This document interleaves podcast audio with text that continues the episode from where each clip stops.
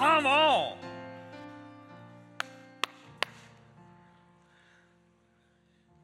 Y'all ready?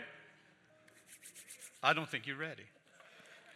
We're about to find out. Well, we're glad you're here.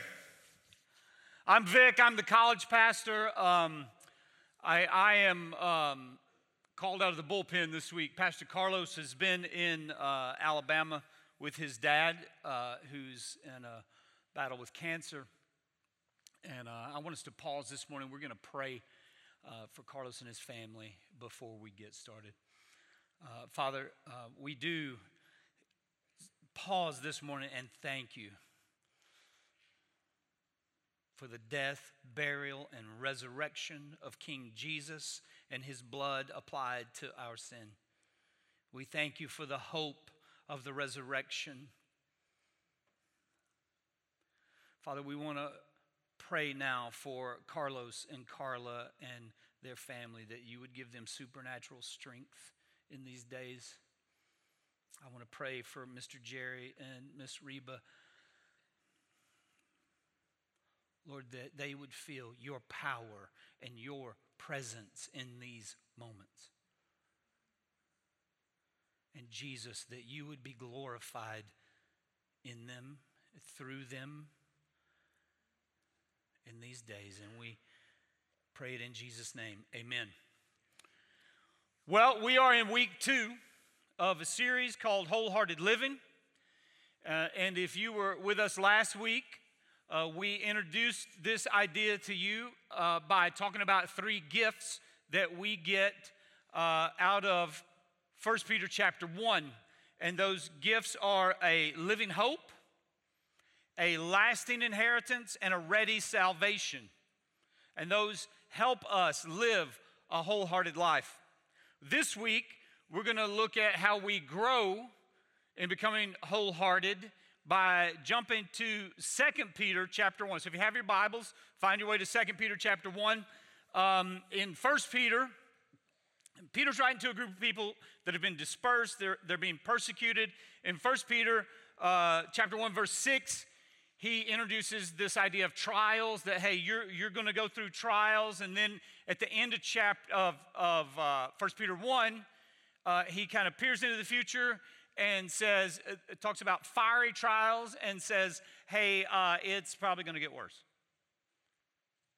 Some time passes, and he writes Second Peter, and it has gotten worse. Peter's context was not unlike the one we find ourselves in. He lived under uh, the Roman Empire, which at the time was uh, the most powerful nation on earth. They had the biggest military, the strongest economy, and they were the most diverse nation that had ever existed.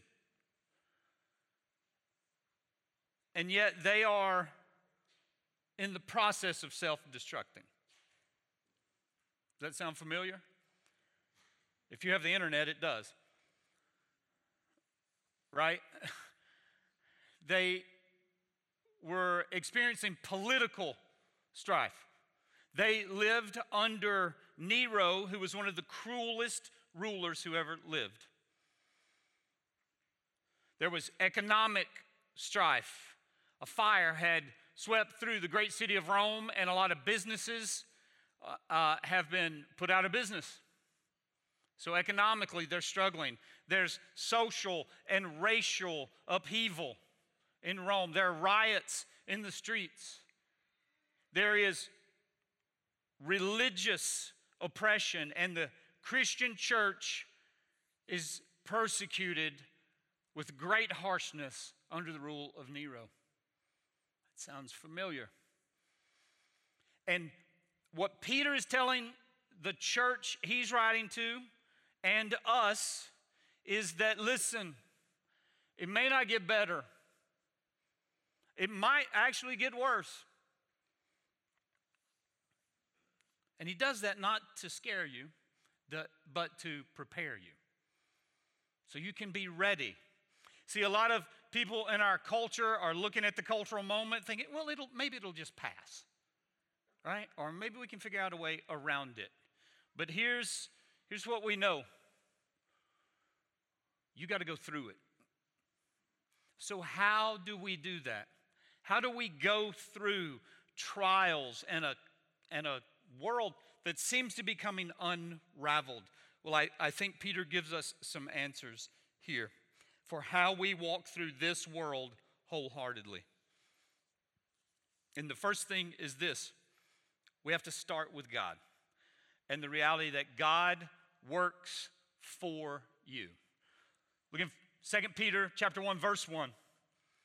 Simon Peter, a servant and apostle of Jesus Christ, to those who have obtained a faith of equal standing with ours by the righteousness of our God and Savior, Jesus Christ. You gotta, you gotta start with Jesus. We have lots of problems, right? But our biggest problem is a God problem. We are separated from the Creator. And until we are reconciled with God and that biggest problem is dealt with, none of the other problems matter. So the first priority is, are you right with God? Most religions share this idea that God is other, He is holy, He is different, and we are not.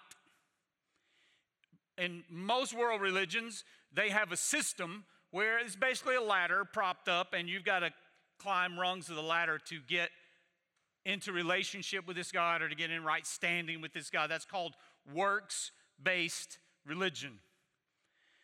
Christianity differs in that we don't go up, God comes down to us. God does the work, we don't do any of the work, and then He gives us righteousness.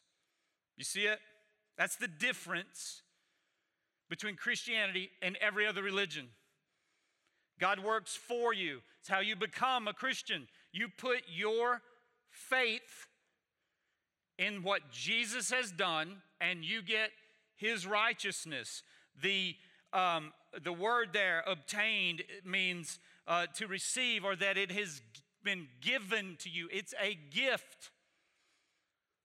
The uh, Second Corinthians five twenty-one says it this way, God made Him who had no sin to be sin for us, so that in Him we might become the righteousness of God. The great reformer Martin Luther called this the great exchange. I get the righteousness of Jesus. Jesus gets my sin. Think of it this way. If you're a student and you're in school, how many, how many students in the room? Don't, don't be embarrassed. Like, your performance dictates your G P A. When you stand before God, Jesus is your report card. Or if you're trying to get a job, you fill out a resume and you go, this is what I've done, this is what I can do. And, and it's all based on what you've done or what you can do. When you stand before a holy God, Jesus is your resume. It's all about who Jesus is, what Jesus has done, and have you received this gift? You guys remember bookstores? I miss bookstores. There's a couple left. One of my favorite sections in the bookstore was the self-help section. It was huge. And, and I liked it because I always thought it was funny, right? Because I, I need more help than that, right? I don't wake up in the morning looking in the mirror going, it's a good thing you're here.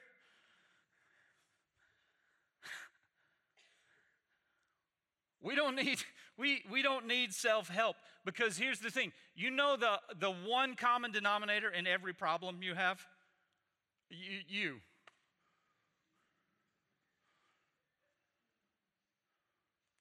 We have a God-sized problem. We need God-sized help. We don't need self-help.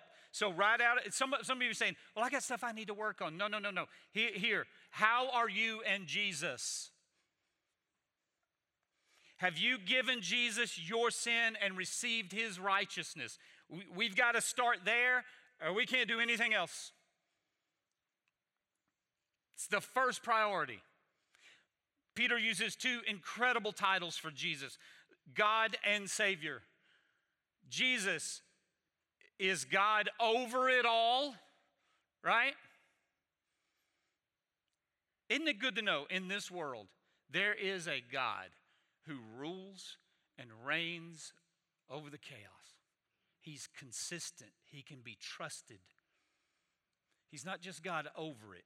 He is Savior through it. There's nothing you're going to go through in your life that Jesus has not experienced.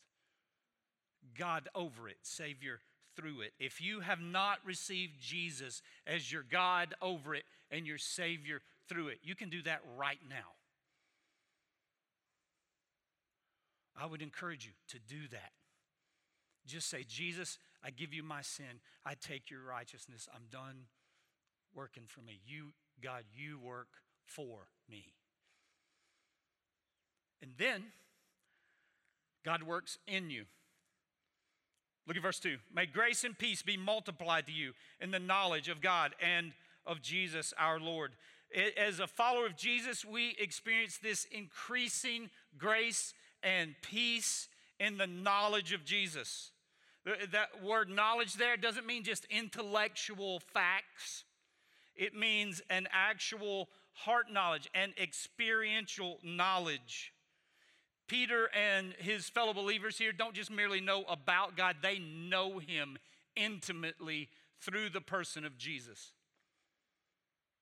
And grace and peace are multiplied because of that. So not only did God do something for you in the death, burial, and resurrection of Jesus, he does something in you through the power of the Holy Spirit.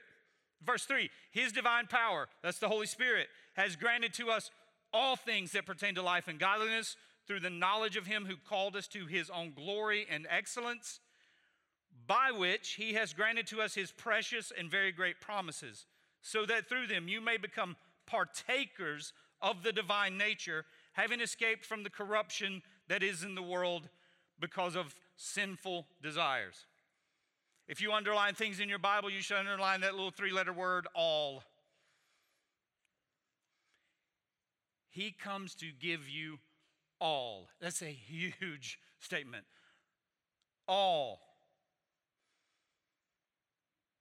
All things that pertain to life and godliness. Here's what that means. You lack nothing. You lack nothing as it pertains to living wholeheartedly for Jesus. His divine power has granted, has given to us all things. It means you don't just endure trials. You don't just survive, you thrive. As the Holy Spirit works in you to make you new. This is, this is really exciting. God, God doesn't just make you better. He makes you new, right? You, you can't make dead things better.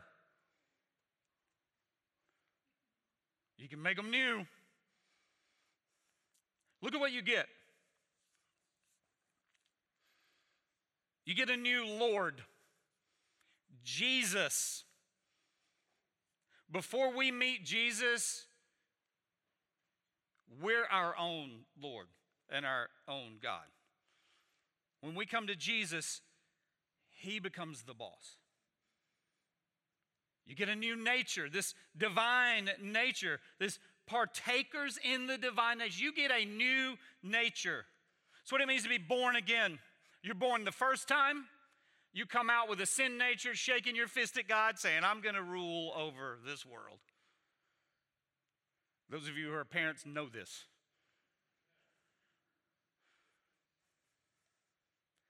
It's, you, you become a good tree that can bear good fruit, not a bad tree that bears bad fruit. You get a new mind, the knowledge of God. You, some of you have experienced this. You, all of a sudden, you like the Bible. Right? And before you read it, like, this is so boring. But now you, you've got this new mind, and you're, you want to read the Scriptures. You want to study the Scriptures because you have a new mind. You have a new power. You have divine power at your access. Things that are impossible for you to do, the Holy Spirit can do through you. For example, maybe there's somebody you're thinking, I, I cannot forgive this person.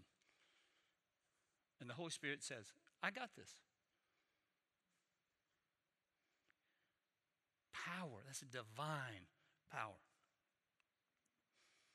And you get new desires. Before you know Jesus, you desire some things you shouldn't desire because you're building your own kingdom. Your new nature, once you come to Jesus, your new nature hates what you used to love and loves what you used to hate. That's good news. The closer you get to Jesus, the more this world doesn't satisfy. God works in you to make you new. Third thing, God works with you. God works for you through the death, burial, resurrection of Jesus to give you the righteousness of Christ. God works in you through the power of the Holy Spirit to make you a new person. And God works with you, not to make you a Christian, but to help you grow as a Christian.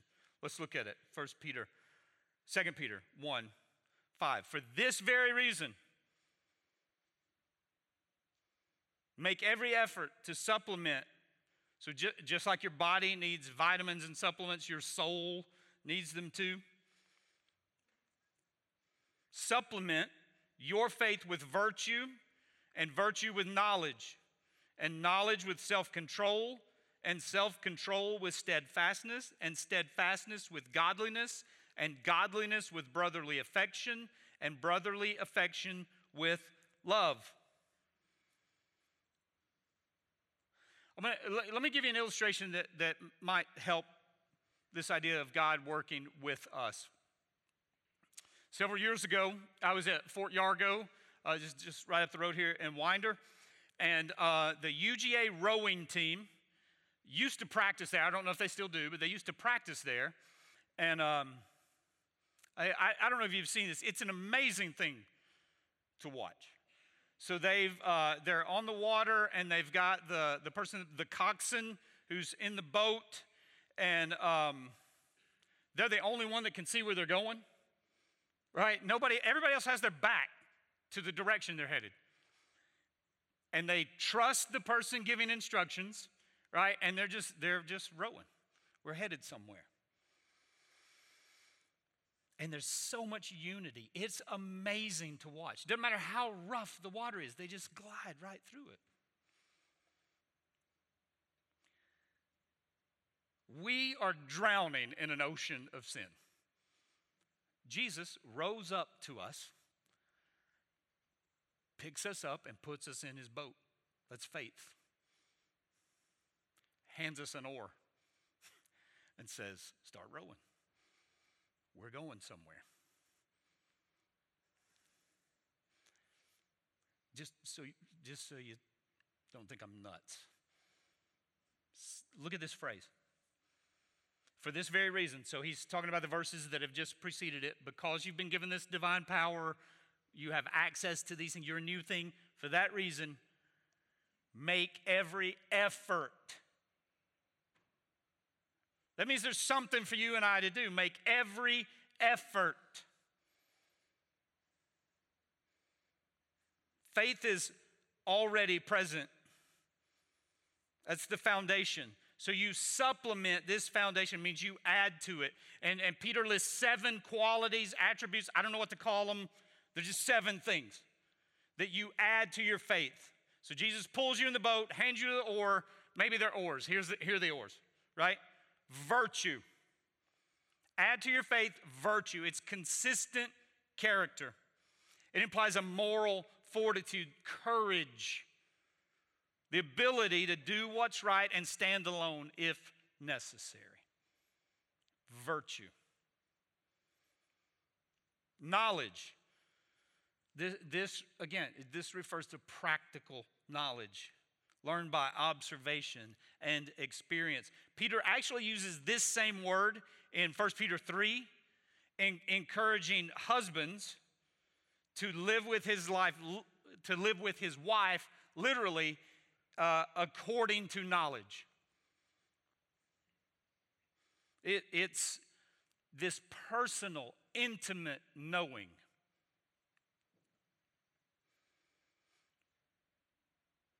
Add to your knowledge and virtue, self-control.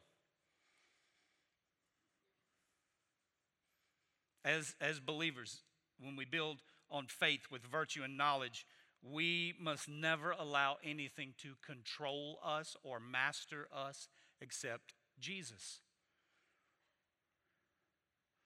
Not money, not sex, power, food, drink, drugs, habits, works, relationships. We have one master. His name is Jesus. And we need to exercise self-control. And it simply sometimes just means this. It just means saying no to the things the world offers us. Add to self-control, steadfastness. It means just keep the main thing the main thing. Stay on the narrow path when everything around you is in utter chaos. The storm has gathered around you. Listen to Jesus. Just like the coxswain in the rowboat is saying, giving instructions. And you know what? You know what? Here's the crazy thing. When you're racing, there are other boats with other coxswains in the boat giving instructions. So you have to know Jesus well enough to hear his voice and follow his instructions. Steadfast, remain under the authority of Jesus and stay focused. Godliness, it's the, it's the Greek word that just means authentic piety. It, it goes in two directions. First, it's this correct understanding of who God is and this reverence and this awe for a God who is other, who is holy. But it's also the correct attitude and position toward other people. It's this genuine servant's heart, where you give others their proper honor and respect. Add to that, brotherly affection. It, it refers to this idea of treating others as if they were members of your family. Now, some of you may be going, bro, you don't know my brother. Well, pretend Jesus is your brother. Um, it includes living in such a close relationship with others that you bear one another's burdens. You feel each other's joy and pain. You make room for others' opinions, feelings, ideas, and suggestions. It's the, it's the key to living in community together. And then lastly, love. It's the Greek word agape. It's, it's the kind of love that seeks the highest good of others. It puts their needs above your own needs. It means unconditional devotion. It's the kind of love God showed us through the death, burial, and resurrection of Jesus on our behalf.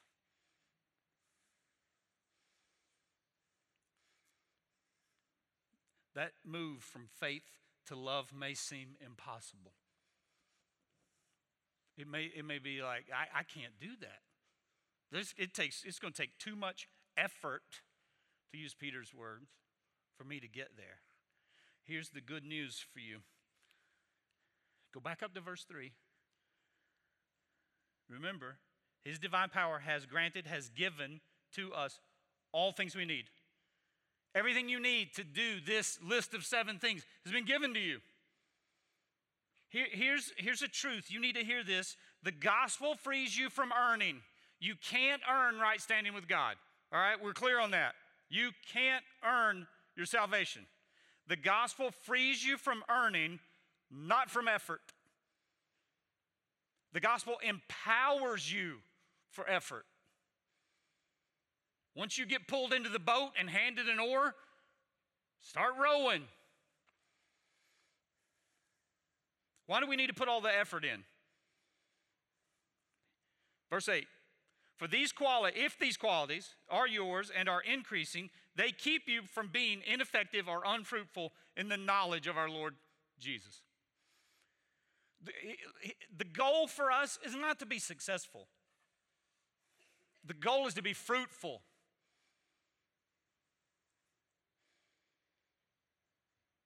Don't be ineffective and unfruitful.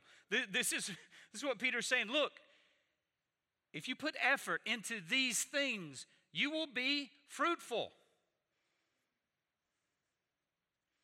Verse nine, whoever lacks these qualities is so nearsighted that he is blind, having forgotten that he was cleansed from his former sins.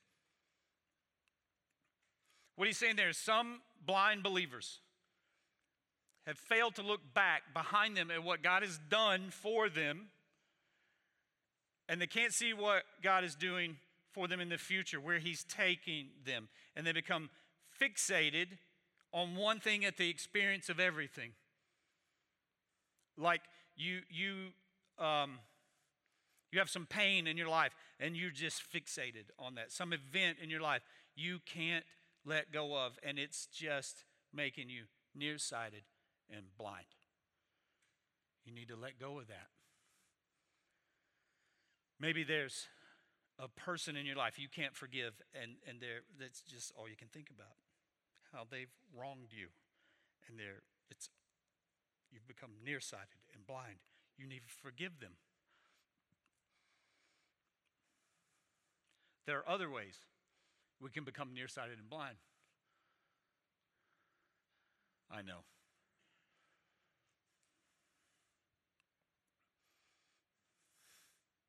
This thing rings and buzzes like it's important. Calls for our attention. Let me say this. If you wake up every day and start with this news instead of this news, you're going to become nearsighted and blind. If you wake up every day and you're on social media trying to figure out what the world thinks about you, you're going to become nearsighted and blind instead of hearing what the King says about you. Look, I'm not saying this is evil, but it can be. Don't be nearsighted and blind. God works for you in the death, burial, and resurrection of Jesus. God works in you through the power of the Holy Spirit to give you everything you need for life and godliness, to be a new person. And God works with you as you supplement and add to your faith. And finally, God works through you. For you, in you, with you, through you. God works through you. Verse ten, therefore, brothers, be all the more diligent to confirm your call in an election, for if you practice these qualities, you will never fall. For in this way, there will be richly provided for you an entrance into the eternal kingdom of our Lord and Savior, Jesus Christ. Therefore, I intend always to remind you of these qualities, though you know them and are established in the truth that you have. I think it right, as long as I am in this body, to stir you up by way of reminder, since I know that the putting off of my body will be soon, as our Lord Jesus Christ made clear to me. And I will make every effort so that after my departure, you may be able at any time to recall these things. God's purposes will never fail. So that's why Peter can say, if you practice these qualities, you will never fall. If you're in the boat rowing with Jesus, you will never fall. You're going to get to the destination He is taking us to. You may not be successful in the world's eyes, but you will be fruitful.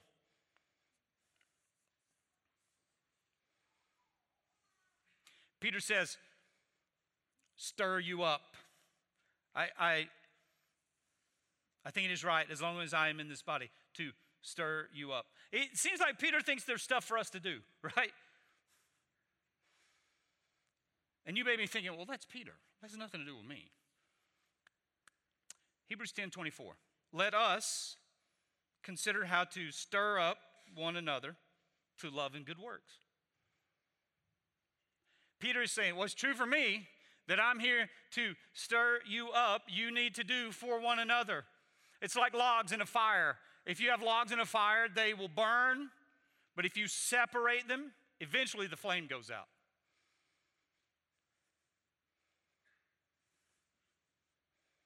Stir you up. That's why, that's why, we, that's really why we gather every Sunday, to stir you up a little bit, to, to maybe breathe some life into the world you're living in. Encourage you some, because out there, there's nothing to celebrate. In here, there's someone to celebrate. Amen. Listen, our God is Jesus.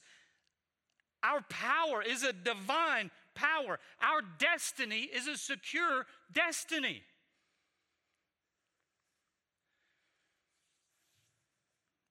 I love Peter, Peter says, because I know that the putting off of my body will be soon. Peter says, you know what, I'm going to die. You, you, you look around our world, and this is, people are, this, this is what I hear. What if we die? It's so bad. What if we die? You're gonna. I, I, don't, I don't know how. I don't know when. You're gonna die. Wouldn't it be nice if we knew a guy who had defeated death and was standing on the other side of it waiting on us? I know a guy. Peter knows a guy. Do you know him? Listen, I'm, I'm trying to stir you up. Is Jesus Christ your God over this life and your Savior through it? Here's what we're going to do. We're going to stand up. We're going to stir each other up this morning. You ready? Let's go. Listen to me. If Jesus Christ is your Savior, I got good news for you, church. You have the righteousness of Christ. God's going to multiply His grace, peace, and knowledge to you continually. You're not stirred up yet. I'll keep mixing all day. You have access to the power of the Holy Spirit. You have a new Lord, a new nature, a new mind, a new power, new desires. You are cleansed from your sin. You were blind, now you see. You were unfruitful, now you're fruitful. All of this because God works for you. He works in you. He works with you, and He works through you so you can live a wholehearted life. Let's sing, church.